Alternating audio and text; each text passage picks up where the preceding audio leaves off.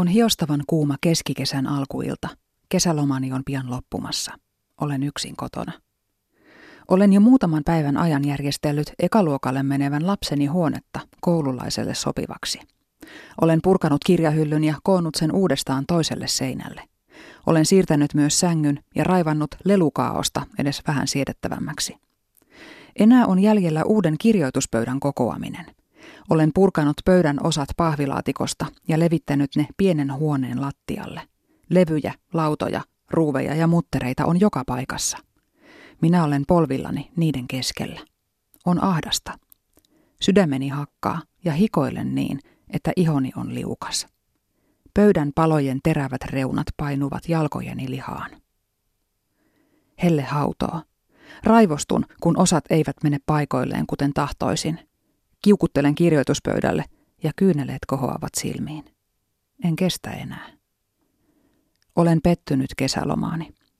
Olen yhtä väsynyt kuin sen alkaessa, ja pian minun pitäisi taas palata aikaisten aamuherätysten arkeen vastuullisessa esimiestehtävässä. Olen surullinen, koska pois raivaamilleni pikkulapsen leluille ei ole tulossa meille toista käyttäjää. Vuosia kestäneet hoidot lopetettiin keväällä. Olen yksinäinen. Painan pääni käsiini. Minun on vaikea olla ahtaassa ja kuumassa huoneessa. Minun on vaikea olla edes polvillani. Olen rapakunnossa ja kevyetkin fyysiset suoritukset alkavat olla minulle liikaa. Ylläni on ruskeat reisitaskusortsit kokoa XXL. Olen piinaavan tietoinen painostani. Se on lähes sata kiloa. Se on aika paljon keskimittaiselle naiselle. Pöydän kokoaminen jää kesken siltä illalta.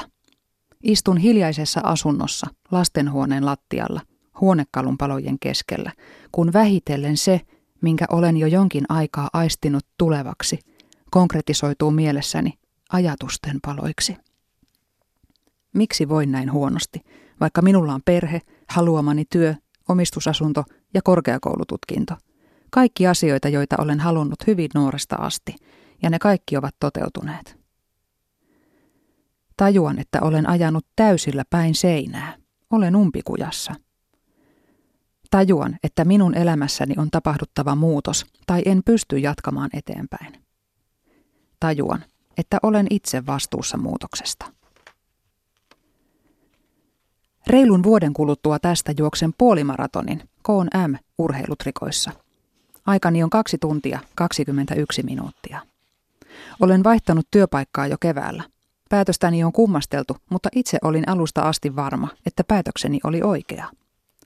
Minusta tuntuu kuin koko elämäni olisi vasta alkanut. Uhkun energiaa. Olen suorastaan vimmainen elämän nälässäni. Olen edelleen tietoinen painostani. Se on 35 kiloa vähemmän kuin vuotta aiemmin. Kuuden ja puolen vuoden kuluttua kirjoituspöydän kokoamisesta en enää tiedä paljonko painan. En ole omistanut vaakaa kohta kolmeen vuoteen. Se jäi avioero-osituksessa Excelle. Tiedän kyllä, että painoni vaihtelee jonkin verran molempiin suuntiin. Huomaan sen siitä, että vaatteeni ovat toisinaan kireämmät ja toisinaan väljemmät. Ne ovat silti yhä kokoa medium. Olen ollut tällainen jo monta vuotta. En ole pieni, enkä ole suuri. Olen keskikokoinen. Mutta tärkeää on tämä. Voin hyvin. Tiedän kuka olen, mitä haluan ja mitä en halua. Elämäni tuntuu omalta ja mielekkäältä ja mukavan rennolta. Tunnen itseni kauniiksi ja seksikkääksi. Olen haluava ja haluttava. Ja kaikkein tärkeintä on, että mikään näistä asioista ei liity millään tavalla painooni. Painollani ei ole minulle enää mitään merkitystä. Merkitystä on sillä, mitä on tapahtunut pääni sisällä. Kuuden ja puolen vuoden takaisesta kirjoituspöytää kootessaan romahtaneesta naisesta on jäljellä enää hyvin vähän myös sisäisesti. Olen viimein sinut itseni kanssa.